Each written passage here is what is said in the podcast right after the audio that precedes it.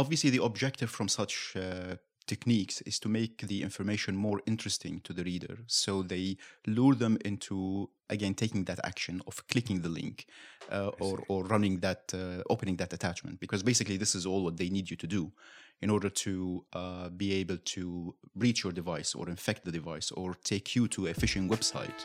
My name is Bernd Debusmann Jr., and I'm chief reporter at Arabian Business Magazine. The voice you just heard was Emad Haffar, the Middle East, Turkey, and Africa head of pre sales for cybersecurity firm Kaspersky.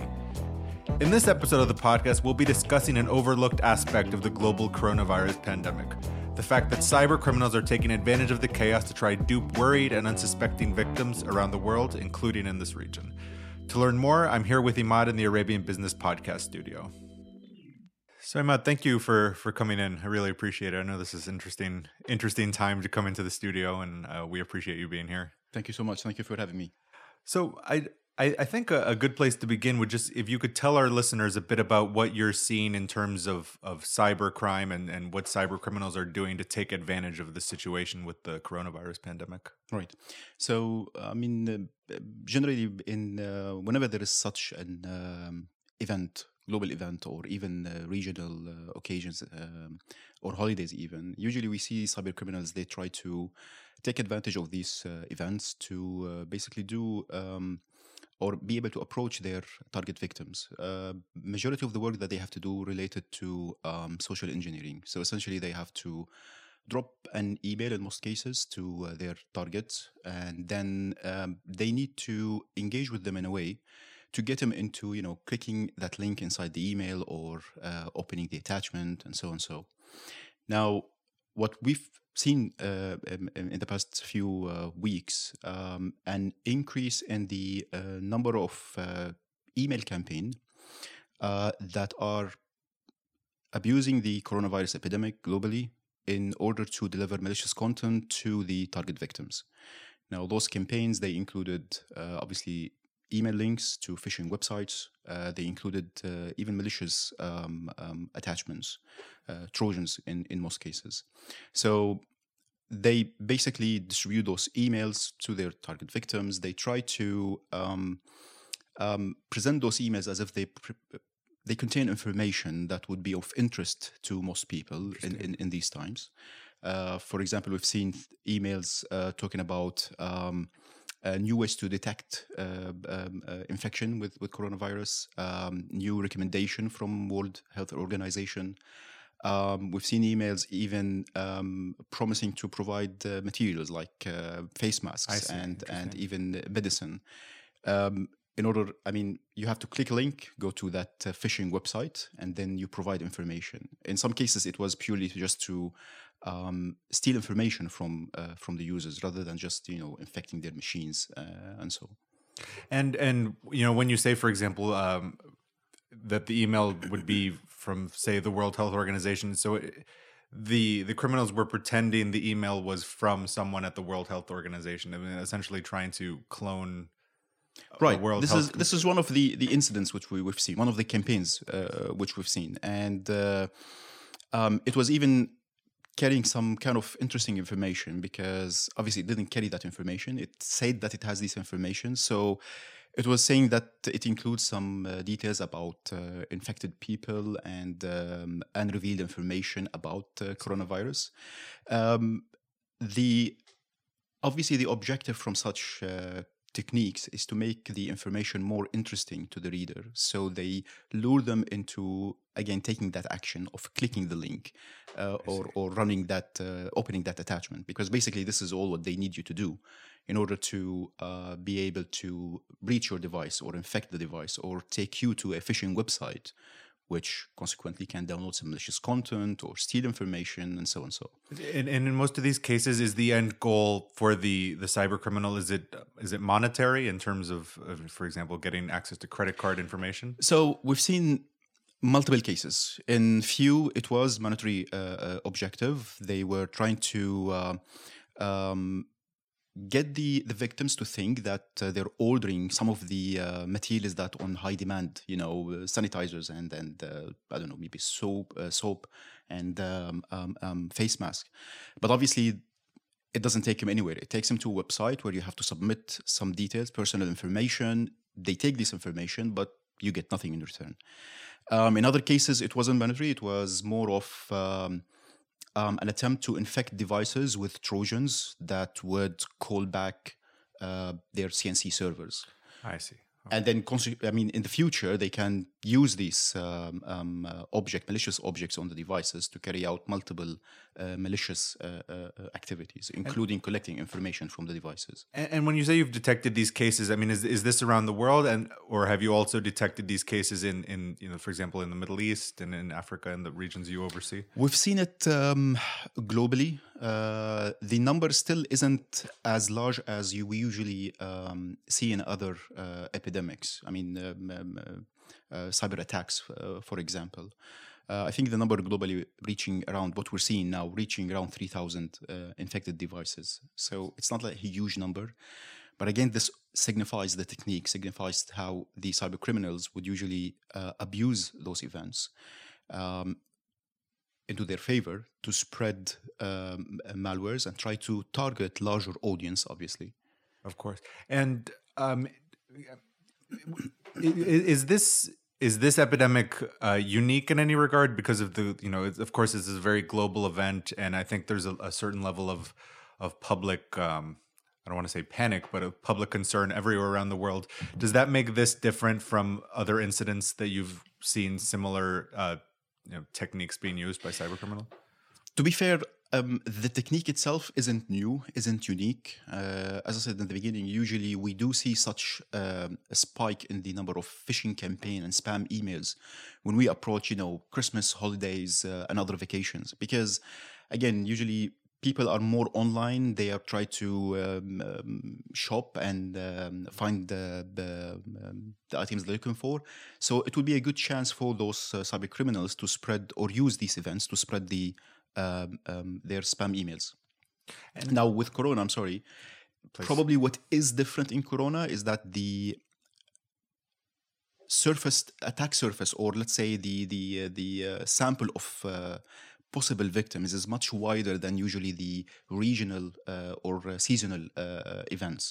Because as you said this is uh, something of concern to everyone uh, in the world. So more or less you can they can target more uh, victims And and given what you just said, then do you think we're we're still kind of at the the beginning of what you'll detect in terms of these attacks? Because of course now there's more and more cases, more and more places around the globe are are going into lockdown. For example, it's becoming a much more public thing. Um, and if if this sur- if the threat surface is greater, do you expect to see a lot more of these in the next two three months or however long this lasts? Um, most probably we will, and especially when the uh, corona uh, virus case develop uh, develops new um, um, uh, probably stories and and ways uh, they can use to target victims. And interesting you, you mentioned this because it's not only about the um, uh, scam itself, but also now we're seeing everybody working uh, from home remotely. That in its turn um, raises a new risks to, to businesses and users online, which they need to be to take in, in, in consideration and uh, plan for ahead of time because definitely they will be abused at a certain point in time. That's interesting. Then, so you know, for example, all these companies that are working from home that have sent their employees to work remotely, does that put them at a greater risk now that they're not inside a, a closed system as as they would have been in an office building, for example? But see, usually um, when the employees inside the uh, organiz- organization network, usually we work behind multiple layer of systems that protect us from all kind of threats. Um, so more or less, we don't see much of the um, attacks that target those endpoints. Now, when you're outside, when you move outside the organization network, obviously all these protection layers are not there anymore.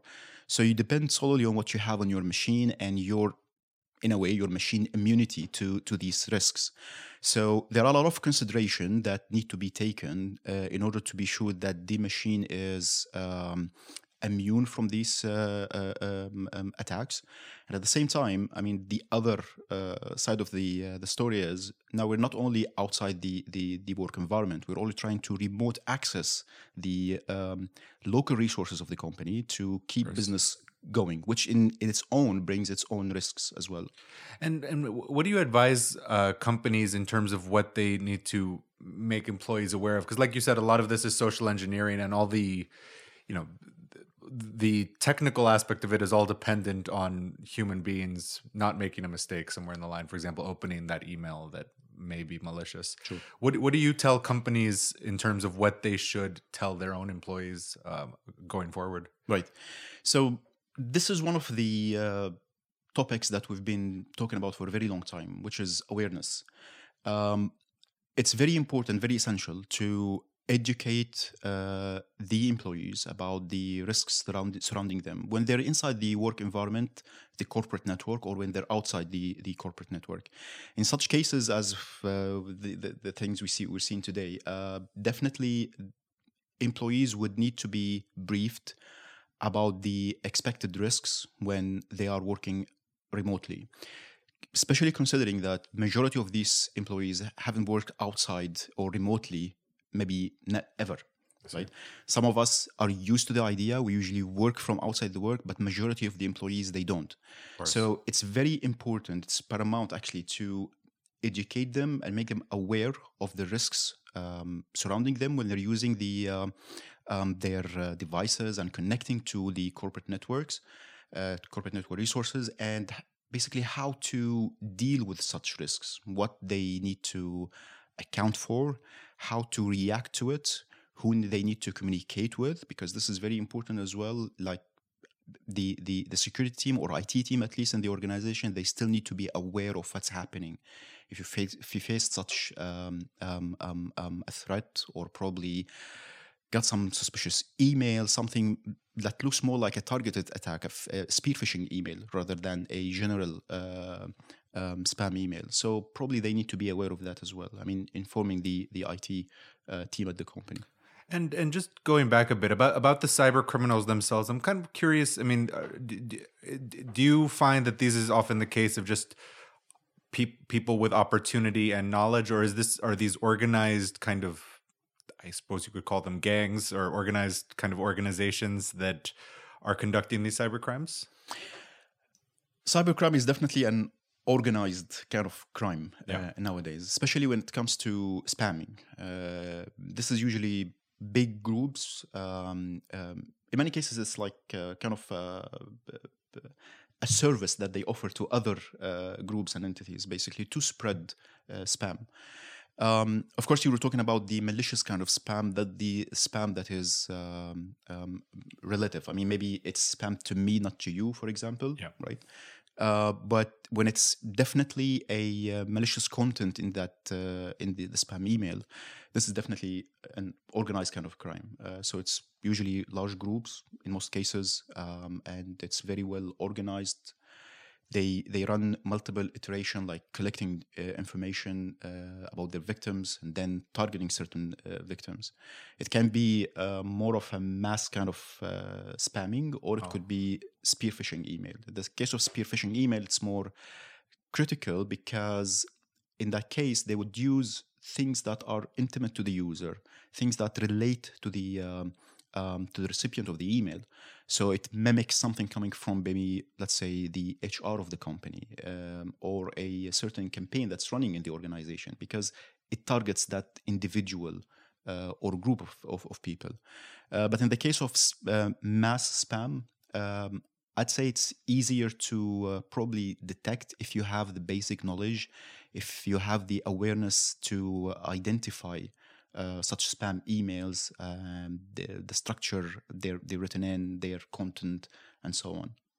Interesting. And, you know, looking to the future, I mean, I think one interesting thing that's come out of this is, you know, a lot of people are speculating that this might start kind of a, a, work from home revolution that now that companies have seen this is possible a lot more companies will at least have a plan in place if not send their employees home to begin with. Um, but so do you think any any good can come of this in the long run? For example in terms of you know increased awareness of cybersecurity increased awareness of these social engineering things um, just as a result of of what's happening in the world today I think so because most organizations they found themselves overnight in a place they didn't uh, expect. Um, we suddenly started to or had to now uh, work remotely. We had to send employees home. And obviously, we want to uh, maintain business continuity. Now, the way to maintain business continuity is to use technology and what offers us. So, while the concept of working remotely, even remote education, isn't new to us, uh, I don't think many organizations have used that uh, concept to its maximum potential. Uh, I think within, I mean, after uh, coronavirus uh, epidemic, definitely the the um, the way organizations look at remote work and remote workforce would definitely be different uh, because now we're realizing that it is possible to have workforce working remotely. Uh, business continuity can be maintained. You can be prepared for things that probably you won't have in your risk uh, planning. Um, and uh, of course, it has many of the economical advantages as well. Uh, but at least from uh, technology security, IT security perspective, uh, definitely it puts organization in a better position to think about this uh, possibility and how to use them in their favor in the future, uh, especially if something similar to uh, the, the case we're facing right now happens. because nobody expected such a case of coronavirus. So who knows? Maybe in no. a few months something else might happen, and we found ourselves in a similar position.